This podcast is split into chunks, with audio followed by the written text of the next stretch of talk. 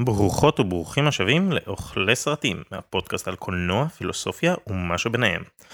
רגע לפני שאנחנו מתחילים בפרק על מידסומר, כאן הודעה מן העתיד. אנחנו ממש שמחים ומתרגשים להזמין אתכן ואתכם לאחד מהאירועים הכי מגניבים שעשינו עד היום באוכלי סרטים. ב-15 באוגוסט נתכנס בסינמטק תל אביב לצפות בעותק רשמי ראשון בארץ של טמפופו, הסרט היפני המהמם על שתי נהגי משאית שרוצים להרים רמניה.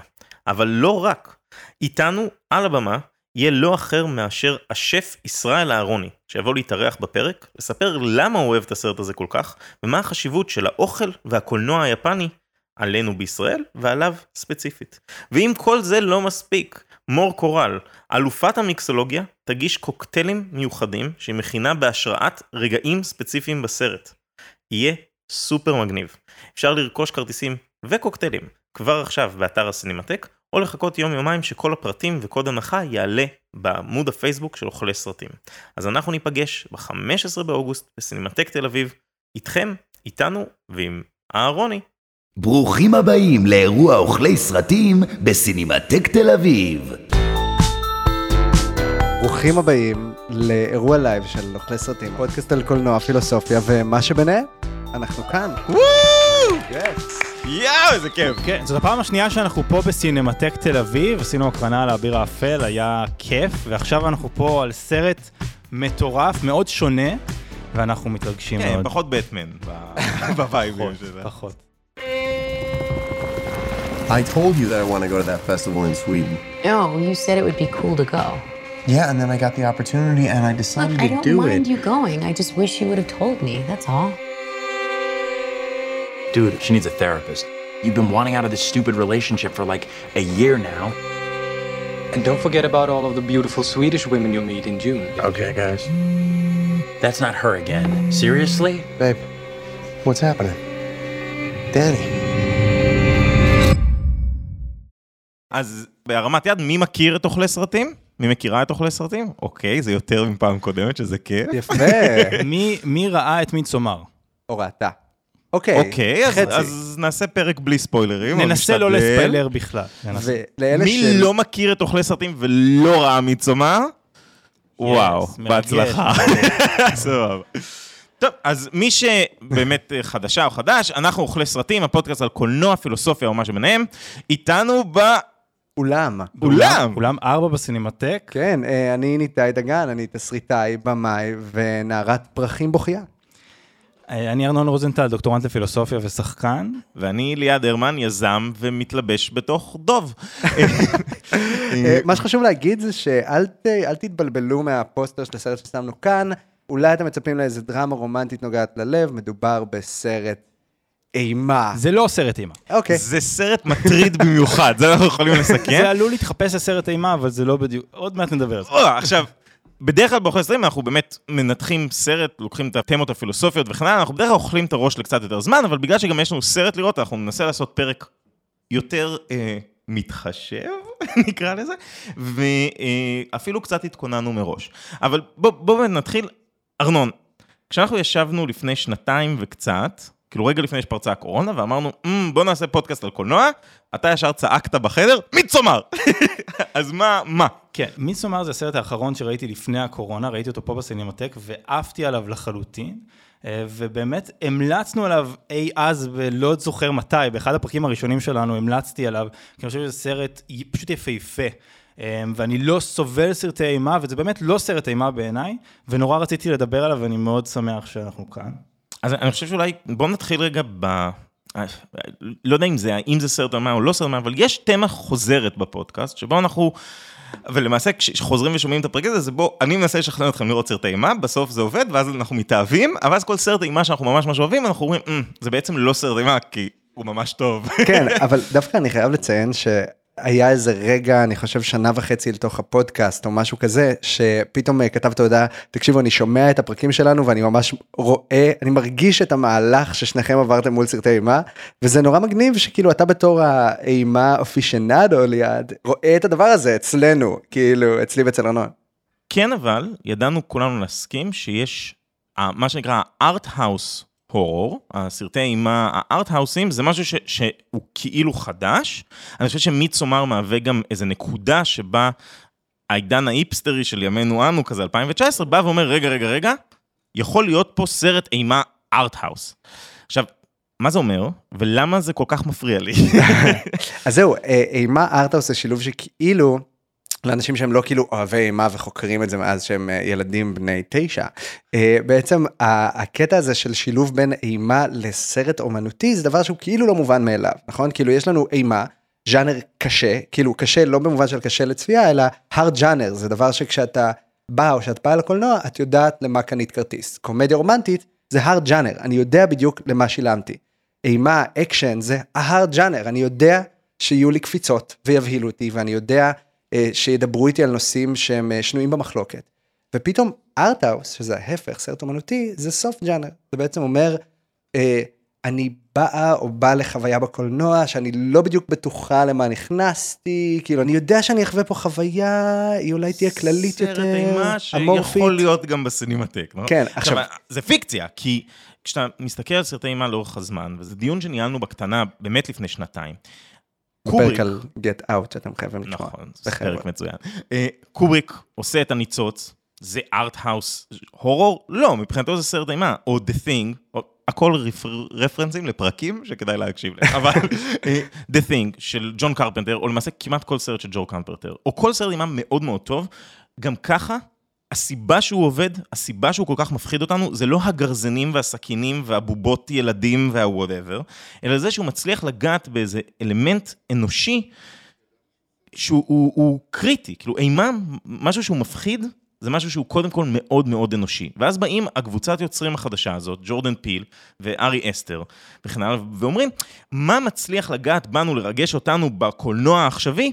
זה סרטי הארט-האוס. אז בואו ניקח את איך שזה נראה, אבל נדבר על פחד, ולא רק על אהבה, דרמה וכן הלאה. אז זה בדיוק הקטע, שמה שהופך את הסרטים האלה לטובים, את האימה ארטהאוס, זה לא בוא נדבר על פחד, כמו שזה היה עד עכשיו. זה יותר במובן של בואו נשתמש בפחד ככלי לספר סיפור X.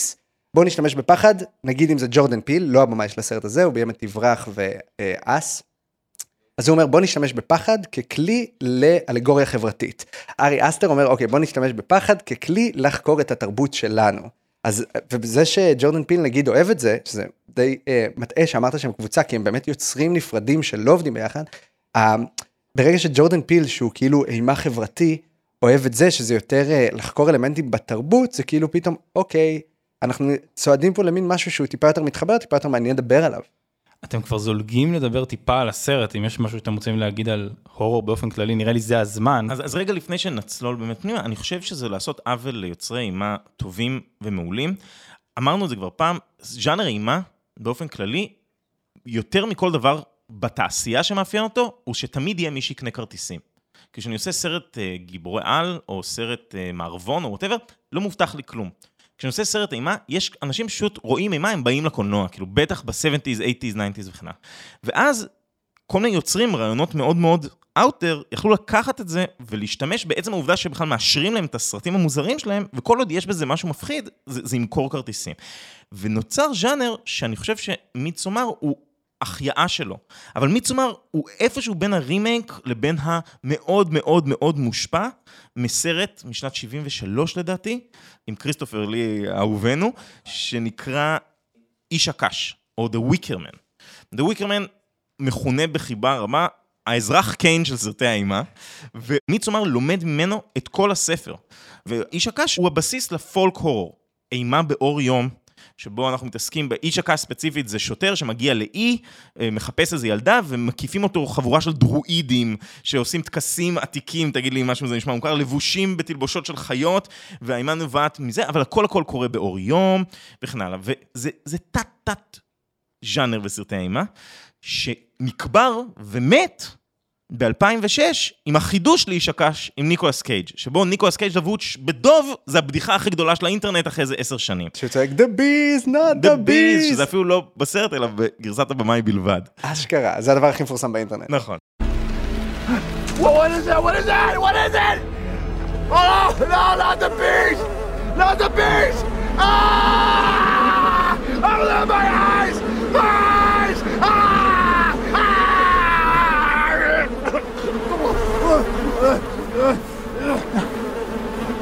אבל אני חושב שהמוטיב של הדוב, האלמנט הזה של הדוב, שיש פה... שנמצא גם בסרט הזה, מתי לא נגיד איך ואיפה, אבל אה, זה גם אה, כנראה באמת, כמו שאתה אומר, מאיש הקש, שאני מודה, מכה על חטא שלא ראיתי את הסרט. אבל אה, אני חושב שמה שיפה באיך שארי אסטר כתב את הסרט הזה, הצלחתי להגיד את שם המשפחה שלו נכון? כל הכבוד. שכאילו הוא לקח את כל האלמנטים שהוא רצה להכניס לסרט אימה שעוד נדבר עליהם, והוא לקח את אה, האגדות הקלטיות ואת כל הסיפורי אגדה ובאמת פולק שנמצאים בעמים האלה. מידסומר זה חג אמיתי שהחבר'ה האלה חוגגים. למעשה לא תקצרנו את הסרט, שזה לא משהו שאנחנו רגילים לא אבל לעשות. זה טוב, זה טוב, אני, אני עדיף שהם ידעו כמה שפחות, בעיניי. בוא, בוא ניתן איזה בריפון. בריפון שיש בטריילר, כאילו מה. שהטריילר מספר. אז מידסומר עוקב אחרי דני. אוי טק, אוי טק, טק, טק, טק, טק. מי, תודה אגסי. מידסומר עוקב אחרי דני. דני היא אה, בחורה גולמת על ידי אה, גברת פיו, שלמעשה חווה טרגדיה נוראית. רגע לפני שהבן זוג שלה רוצה לעזוב אותה, אחותה מתאבדת, וכחלק מזה היא לוקחת את חייה של הוריה גם. ומתוך הטרגדיה הבאמת באמת נוראית הזאת, הבן זוג הדי דושבג שלה לא עוזב אותה כדי להרגיש בעיקר בסדר עם עצמו, ובמקום להיפרד, היא נוסעת איתו ועם כל החברים שלו ללימודי האנתרופולוגיה, לכפר השוודי, לחגוג את כנס המיד סומר שקורה פעם ב-97 שנה. אנחנו לוקחים קצת אסיד בכניסה לכפר הזה, ומאותו רגע הכל נהיה נורא נורא נורא מוזר. נראה לי זה מספק. אי אפשר להמשיך. יפה מאוד. עכשיו, מה שיפה בחג השוודי זה מידסומר, שהוא באמת חג קיים, הוא נחגג אחת לשנה בשוודיה, אני חגגתי אותו אשכרה. פעמיים. ו- ובאמת חוגגים אותו, אחד המקומות שחוגגים אותו זה הלוקיישן שבו צולם הסרט. מה שכן, החג הזה אה, לא כולל טקסים פגאנים וקורבנות אדם, אלא הוא באמת הרבה יותר תמים וחמוד, ילדי וילדות פרחים שאוספים פרחים כדי לחגוג את האהבה וההתרבות. אני כן יכול להגיד. לך שרקדנו בעיגולים סביב בולבול ענק, בדיוק כמו שקורה בסרט. מטורף. עכשיו, מה שמדהים שבשוודיה באמת תשעה חודשים, בדיוק תשעה חודשים אחרי החג הזה, יש בום של תינוקות. כאילו זה באמת דבר שאנשים עושים שם. וגם מה שעוד יותר נחמד, שה... שיש איזו אגדה בחג הזה, אגדה אה, תרבותית, שאם אה, אה, ילדה קוטפת פרחים ושמה אותה מתחת לכרית בדיוק בערב החג, אז היא תחלום על אהבת חייה ותראה את פניו וכך היא תוכל למצוא אותו. דברים נורא תמימים. עכשיו ארי אסטר לוקח את כל האלמנטים האלה של החג, מכניס אותם אל תוך התבשיל שלו ועושה מזה אימה פגאנית שבשבילי בצפייה הראשונה בסרט הייתה קצת קשה לצפייה. למה אבל הוא כל כך מיוחד? ארי? זה משהו, לא, כי זה הוא משהו. שאתה אמרת לפני שפתחנו את המיקרופונים. בסוף מדובר, למה לנו זה, אנחנו חווים את זה כמשהו שהוא כל כך זר לנו.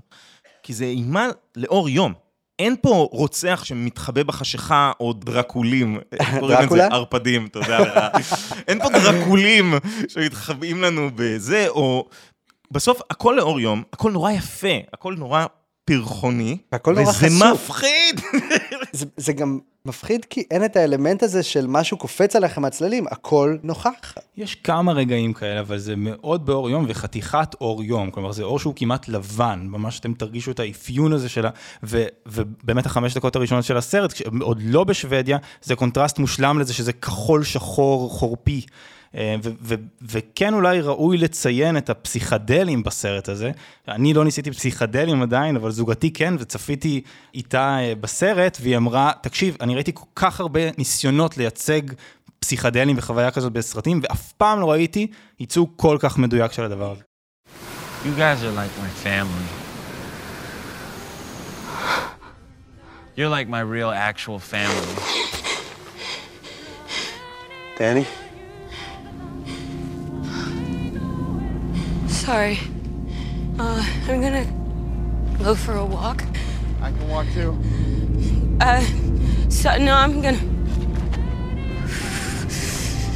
No, no, no, no, no, no. Don't think that. You're fine. It's almost your birthday. You're okay.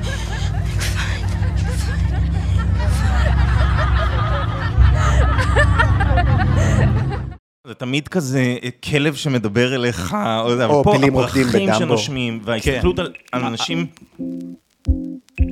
אחרים.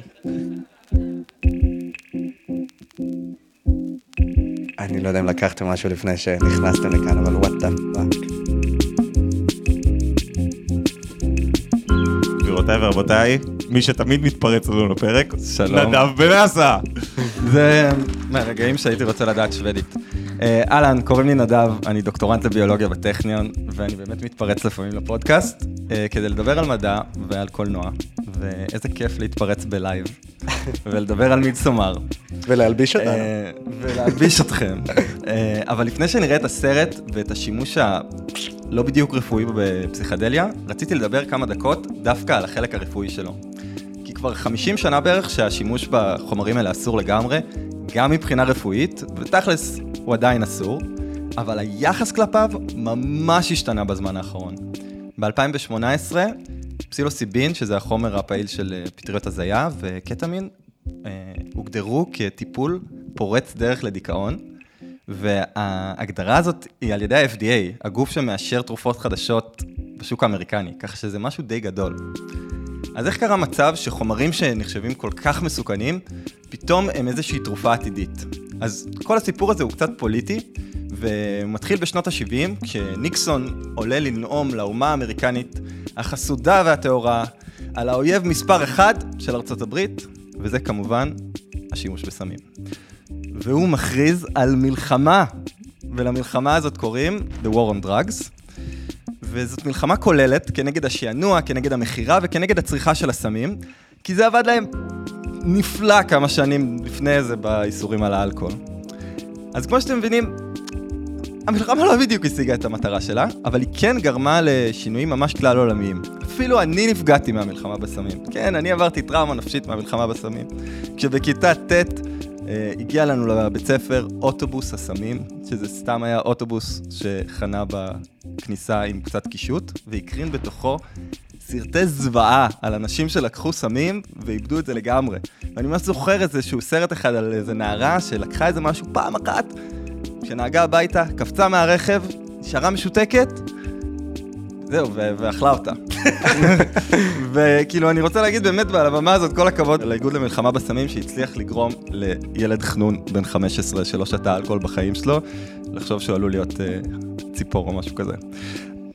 אבל באמת שאני סוטה לגמרי מהנושא, כי החוקים האלה באמת שינו את המחקר בתחום, כי פשוט היה איסור מוחלט על מחקר של החומרים האלה, ופשוט המחקר נתקע. עד לפני עשור בערך, שהמחקר חזר, אה, הבירוקרטיה קצת הוקלה, וחזרו לחקור את התחום הזה, וכבר פחות שומעים על זה מתשדירי בחירות של עלי ירוק, אלא הדברים האלה מתפרסמים בעיתונים הכי הכי טובים ברפואה, שזה בלנסט, ב-Nature Medicine, ב-New England Journal of Medicine. ואם כאילו כבר ה-New England Journal of Medicine, שזה כנראה העיתון הרפואי היוקרתי ביותר, לפני פחות משנה פורסם שם מאמר שמשווה בין ציפרלקס לפסילוסיבין, פטריות הזיה, ובמחקר, מה שהם עשו, הם במשך uh, חודש וחצי uh, עקבו אחרי אנשים uh, כדי לראות את ההשפעה על טיפול בדיכאון. Uh, שתי הקבוצות היו תחת טיפול פסיכולוגי, אבל קבוצה אחת קיבלה ציפרלקס כל יום, קבוצה שנייה קיבלה פעמיים פסילוסיבין ביום הראשון וביום 21, והתוצאות היו די דומות בשתי הקבוצות. שתי הקבוצות, רמות הדיכאון שלהם ירדה בצורה די דומה. Uh, עכשיו, אם אתם חושבים על זה, זה די מדהים, כי את הציפרלקס הם קיבלו כל יום, וזה ידוע כתרופה שעוזרת בדיכאון, ופסילוסיבין הם קיבלו פעמיים לאורך כל החודש וחצי הזה. וכאילו, המחקר הזה הוא באמת רק קצה הקרחון בכל הדברים שקורים עכשיו בתחום, שיש אה, ממש אה, דאטה של, אה, שמראה ששימוש בפסילוסיבין מפחית חרדה בחולי סרטן סופניים, שהוא יכול לעזור בגמילה מאלכוהול ו... ומעישון, וזה בלי לדבר בכלל על MDMA ו- ו- והטיפול שלו ל-PTSD, שכנראה שנה הבאה הולך לעבור אישור לשימוש על ידי ה-FDA, אה, וכבר בארץ משתמשים בו אה, כטיפול ב- אה, לנפגעי פוסט-טראומה. עכשיו, שלא תבינו אותי לא נכון, אני לא חושב שמצאו איזושהי תרופה שהולכת לשנות את העולם. וללא ספק יש סיכונים בשימוש בסמים פסיכדליים, ותכף נראה אולי את זה קצת בסרט. אבל העובדה שבערך 40 שנה אף אחד לא חקר את התחום הזה בגלל בירוקרטיה, בגלל פוליטיקה בארצות הברית, נראה לי מעוררת שאלות. וזהו, זה מה שיש לי להגיד על פסיכדליה והטיפול הרפואי שלו, ואני מחזיר את הבמה אליכם, ועם פרחים, תהנו תודה! מהסרט. נדב בן אסא, גבירותיי ורבותיי. תודה רבה, אני גם הייתי באוטובוס הסמים עם נדב, וזה שם כל כך מטומטם. חשוב לציין, אוכלי סרטים לא מעודדים שימוש באף... אה, אבל גם... הבנתם. בואו רגע, באמת אנחנו קצרים בזמן, מאוד. והמלאכה מרובה. בואו נדבר על הסרט. על הסרט. תכלס. אז יש לנו באוכלי סרטים טרילוגיית אימא'לה, זה טרילוגיית הסרטים שכל כך אנחנו אוהבים שמפחיד לדבר עליהם, וזה כמעט סרט אימא'לה שלך, ארנון. כן, זה כמעט הסרט שבחרתי לטרילוגיה שלנו הזאת, ואני פשוט כל כך אוהב אותו, אני חושב שאולי כדי לפתוח את השיחה שלנו על הסרט, אה, אפשר לפתוח במה שארי אסטר, היוצר של הסרט, אמר. הוא אמר, זה לא סרט אימה, זה, זה קומדיה שחורה על פרידה. אה, ואני אני רוצה להציף את זה אולי לאורך הדקות שנותרו לנו כשאלה, האם באמת זה סרט על פרידה? יש ממש את השוט הראשון של הסרט, נכון? כן, שאני לא שמתי לב אליו בכלל בצפייה הראשונה, ואני ממליץ לכם לשים לב, ממש השוט הראשון, מעין ציור יפהפה, בכלל יש ציורים לאורך כל הסרט ששווה לשים לב אליהם, אבל ציור מאוד מאוד יפה ורווי וצבעוני, שמראים לנו משמאל לימין את כל המהלך של הסרט, את כל העלילה, ושווה להסתכל על זה וגם לראות, אפרופו סרט אימה, והאם הסוף הוא בכלל סוף טוב, אנחנו מתחילים עם ירח דיכאוני ואפל, ומסיימים עם שמש. מחייכת את החיוך הכי מקרין שראיתי בחיים, אה, וזה משתמע מהציור הזה לפחות שהסוף יהיה נהדר.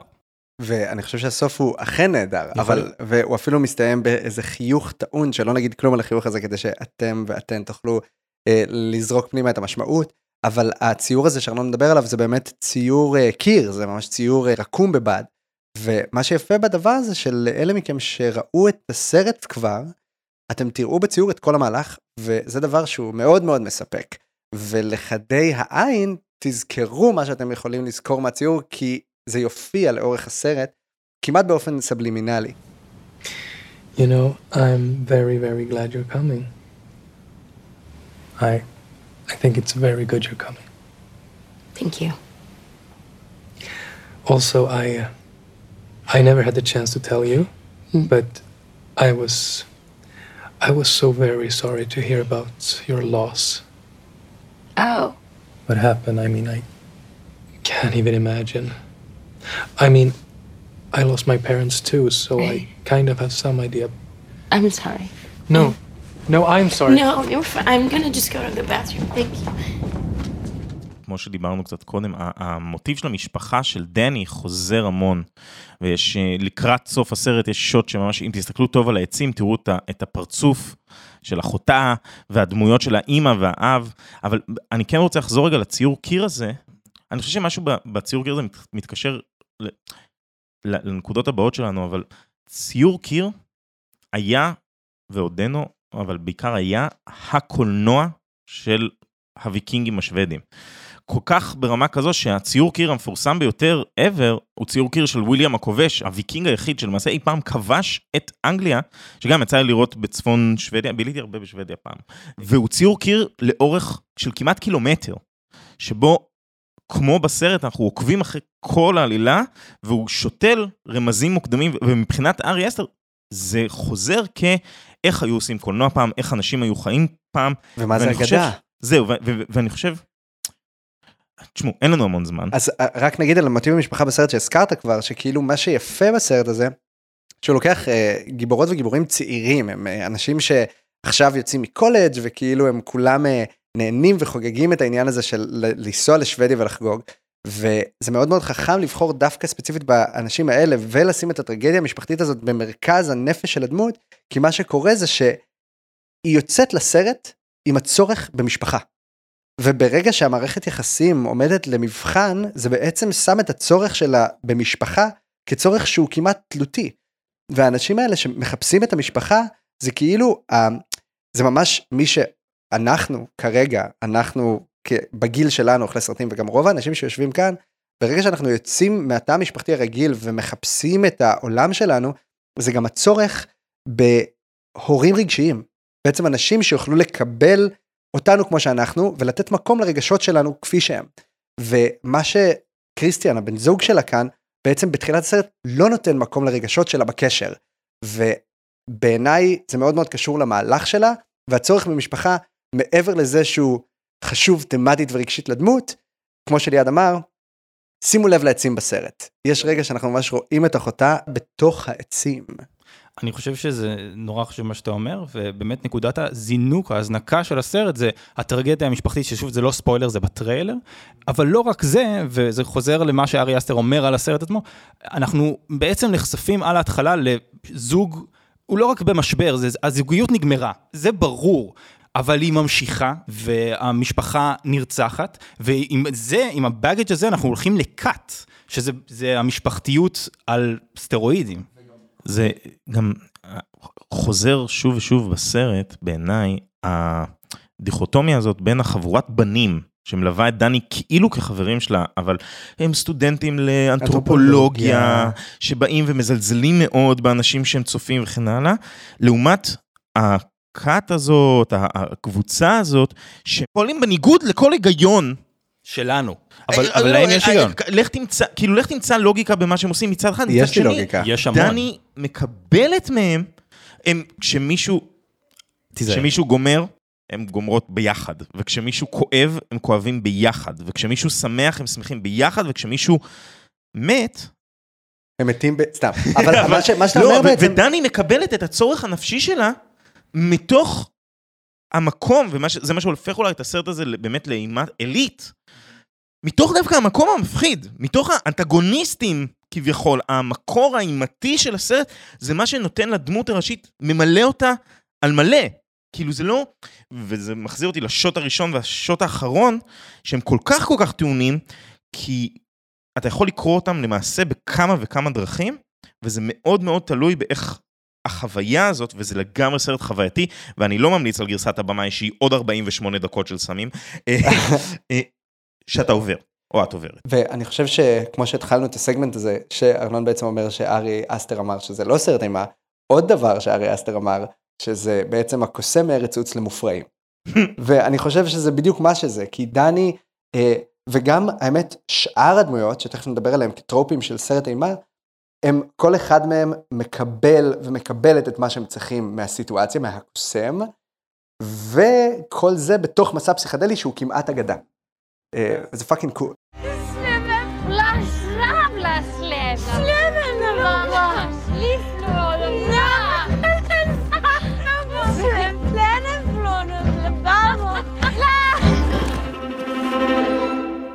Vi har fått vår majdrottning!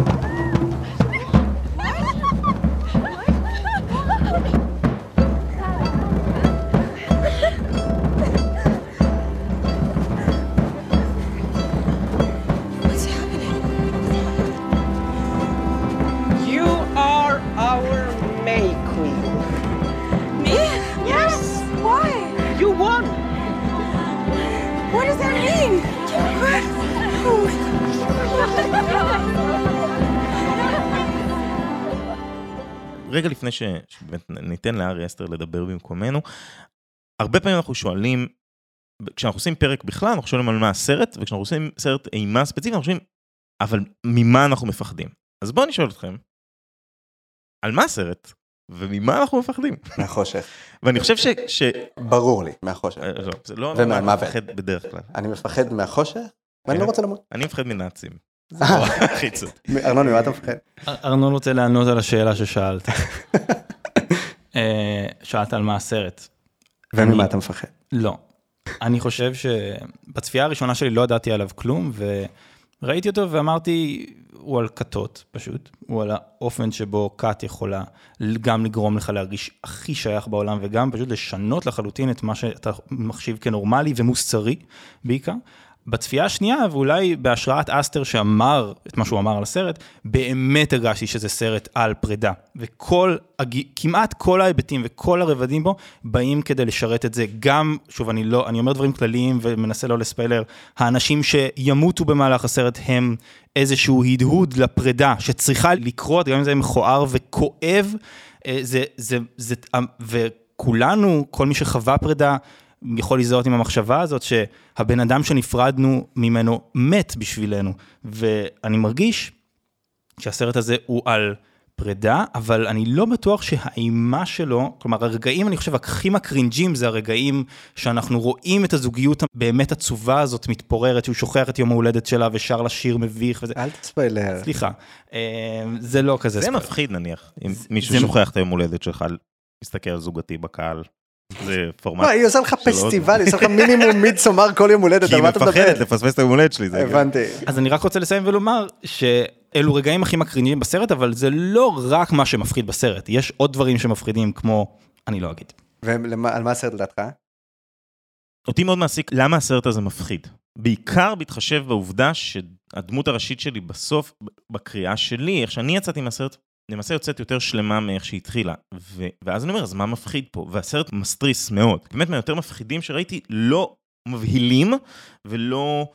אה, זה לא אימה, זה טרור, כאילו, זה... זה, זה... אהבתי שאתה מרגיע פה את כל הקהל. כן. אה, זה לא כל כך מסטרס. לא, זה שכן- בעיקר מסטרס. לא, זה- זה אימה פסיכולוגי, בואו, אתם אתם אז- תפתחו את אז השער אני לתודעה חושב- שלכם. אני חושב שהסיפור פה הוא האקזיסטנציאליזם שבסרט, ואני אסביר. ואני חושב שהיום, פעם ראשונה שהצלחתי ממש לאבחן את זה, בעיניי, מה שמעניין זה שהוא מציג לנו אה, אורח חיים שונה לחלוטין מאיתנו, וגם ככל, לא, אני לא חושב שלא סתם קוראים לבן זוג שלה קריסטיאן, כאילו הנוצרי, והוא הוא מציג אורח חיים שונה לגמרי מהאורח חיים החילוני, מערבי, והוא גם מציג לנו את הדמויות המערביות כקצת נלעגות, ואומר, יש מקום לריטואל הזה, אבל הריטואל הזה כל כך מפחיד אותך, אותי, אותנו, לא רק כי הוא כל כך שונה ממך וכי קורים בו באמת דברים מזעזעים, אלא כי הוא גורם לי פתאום להרגיש שמה שמובן לי מאליו, של מה זה להיות אנושי, שמה זה לחיות בחברה,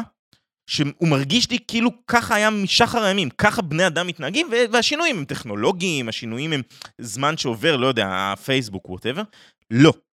בני אדם הם לא אותם, לעניות דעתי, הסרט אומר שבני אדם הם חיו אחרת לחלוטין ממך, ולפעמים זה שאתה לא יכול לתפוס את זה, ואת, אה, זה המפחיד. ולפעמים זה גם, זה בסדר, דני מקבלת את מה שהיא צריכה מהתרבות הפגאנית הזאת שמתכנסת פעם במאה שנה לאורך אלפי שנים, וזה נורא מפחיד. oh my god. איתי, יש לך עשר שניות להגיד מה דעתך. אני קיבלתי את העשר שניות בסוף. אין לך זמן. אוקיי, אז אה, מה שלדעתי הסרט אה, מדבר עליו, אני חושב שדבר ראשון זה נורא מגניב שאתה ראית, וואו, אני עולה לטורים גבוהים רק כדי שתספיקו לקבל את כל מה שיש לי לומר. אה, אני חושב שמה שיפה בזה שאתה ראית את הסרט מנקודת מבט אנתרופולוגית, זה בגלל שאתה הכי אוהב פוליטיקה ואנתרופולוגיה זה קול, אבל מה שעוד אני אגיד, שלדעתי הסרט מדבר על היכולת והאם בעצם אפשר ומותר להראות רגש בתוך מערכת יחסים, בגלל שהפרידה הזאת קורית כשהיא לא מאפשרת לעצמה, דני לא מאפשרת לעצמה להראות רגש, וכריסטיאן לא נותן לה את המקום הזה להראות רגש, והיא מקבלת מתוך ההוגה, מתוך הקבוצה הזאת, את מה שנגענו בו, שזה בעצם אה, רגש קולקטיבי והיכולת להיות משפחה אחרת ורגש אחר, על זה בעצם הסרט. ועוד דבר אני אגיד, אין לך זמן. שמה שיפה מאוד, שהחיוך הטעון שדיברנו עליו בסוף הסרט, הוא מה שמפחיד בסרט בעיניי. כי היכולת לקבל ולהראות רגשות, ברגע שהיא, והמשפחה הרגשית החדשה, ההורים הרגשיים החדשים, הם כת פגאנית, ואנחנו מתחברים לדמות שמחייכת, זה בעצם שואל אותנו כצופים, האם כל מה שראית הוא בסדר? האם אנחנו בסדר? מדהים. חברים, תהנו.